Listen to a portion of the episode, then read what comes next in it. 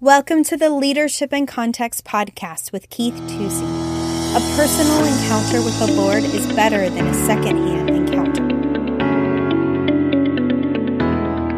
Hi, this is Keith Tucci, and welcome to Leadership in Context. Hey, we're in Mark sixteen today. We've been doing portraits of Jesus from the Gospel of Mark, and this will be the last lesson on that. So we're going to be in Mark sixteen. I'm going to read the first few verses of uh, Mark sixteen. It says, "And when the Sabbath was over, Mary Magdalene and Mary the mother of James and Salome brought spices so they might come and anoint him.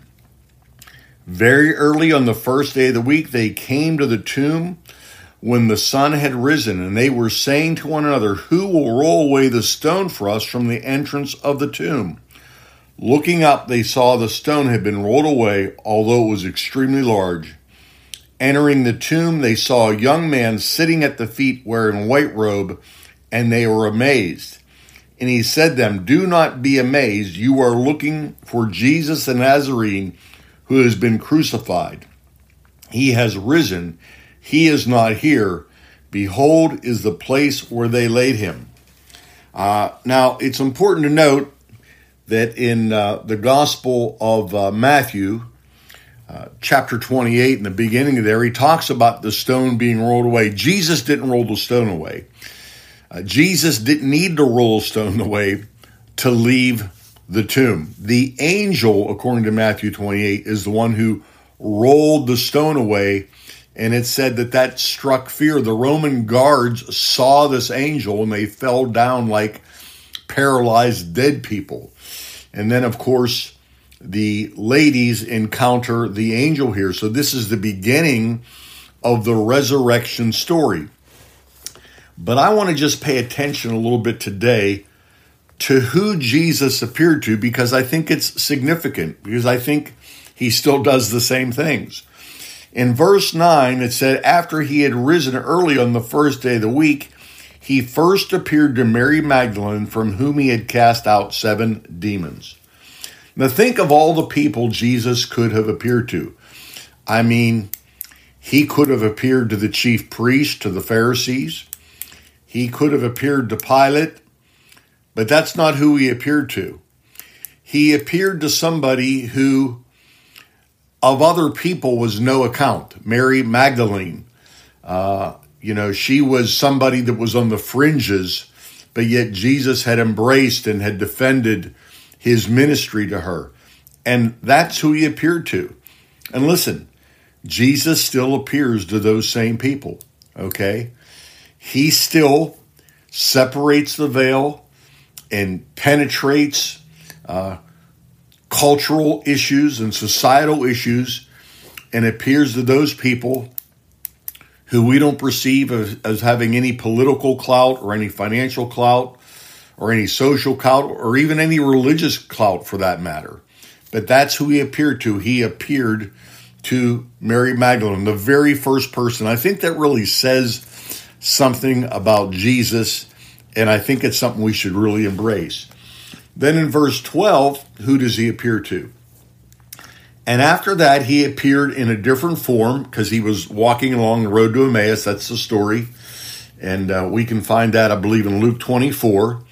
"And he appeared in different form, two of them, while they were walking along on their way to the country." So they're making this walk. Uh, the scripture says here it's a seven, about a seven-mile walk. Okay? So it's a little bit of a journey. And Jesus appears to them while they're on their way, and and they're they're just doing their thing. They're they're sticking together. They're they're negotiating and talking about what all the things that have happened. And Jesus comes and joins himself to that con- that conversation while they're on the way. And I think that's where the Lord meets us a lot of times. It's while we're on the way. It's while we're seeking, but we're still moving. We're not sitting still seeking. We're seeking and moving, attempting to move forward in truth. And this is what it says there. "And they went away and reported others, but they did not believe them either." So we find that true with Mary, right? In verse ten, it says, and she went and reported to those who had been with him. And while they were mourning and weeping, when they heard that he was alive and had been seen by her, they refused to believe it. So both appearances, uh, the secondhand manifestations, are not well received. And there's a lot we could learn from this. I, I think, number one, we could say that uh, a personal encounter with the Lord is better than somebody else's encounter with the Lord. And I think a lot of people say intellectually amen when they hear incredible encounters that people have had with God, but they're not so sure. And they need to have some kind of encounter for themselves.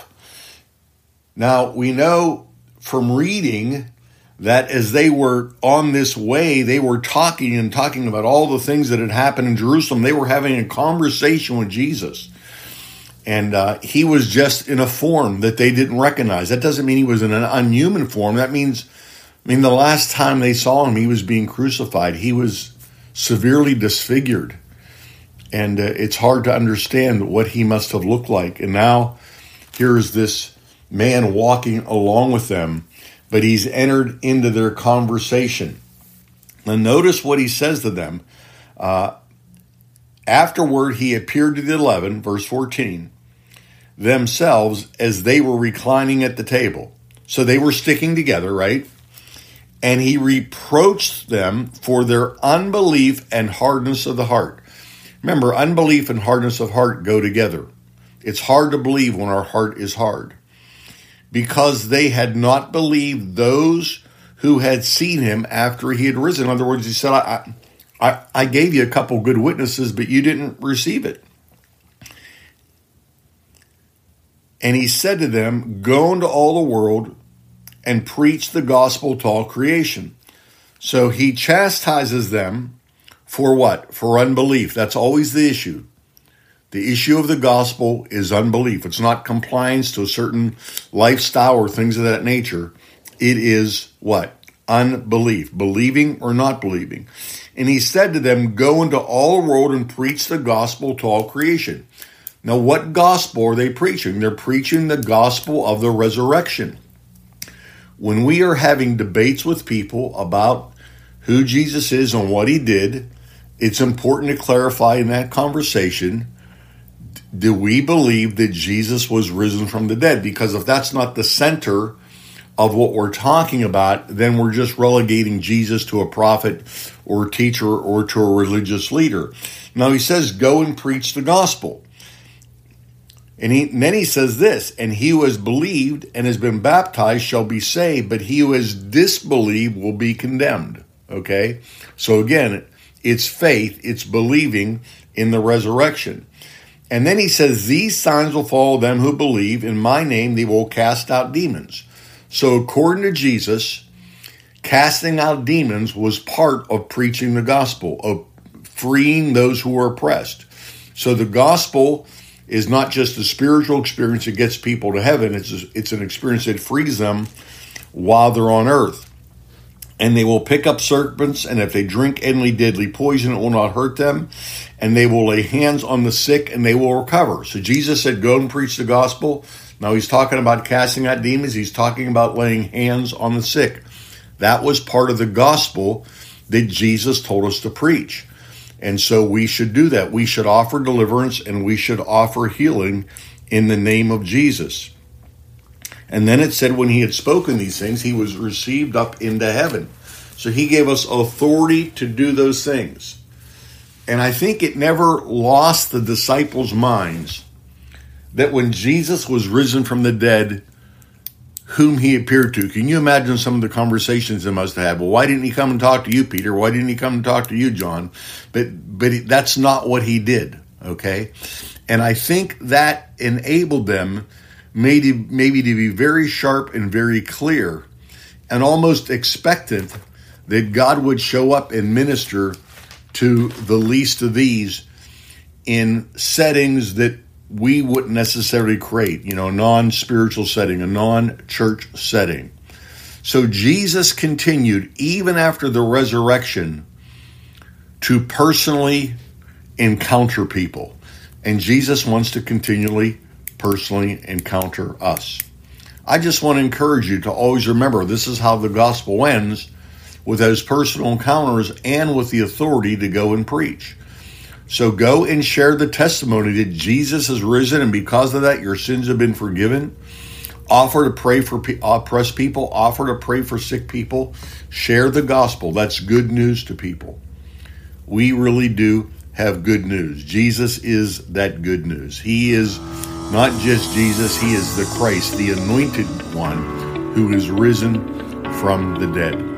This is Keith Tucci for Leadership in Context. As you start this new year, make it a resurrection year. Let God breathe life into things that need resurrected in Jesus' name. The gospel ends with Jesus still personally encountering people and giving them the authority to go and preach the good news. As his disciples, we need to share the good news and help people personally encounter Jesus in this new year. Thanks for listening this week to another episode of Leadership in Context with Keith Tucci. Join us next week as Keith continues to equip believers to lead in every area and venue of life. As always, subscribe, like, rate, and share our podcast. To contact Keith or ask him a question, email podcast at n r pastors dot com. If you would like more information, you can check out our website, find us on Facebook, or follow us on Instagram at N R Pastors. See you next week.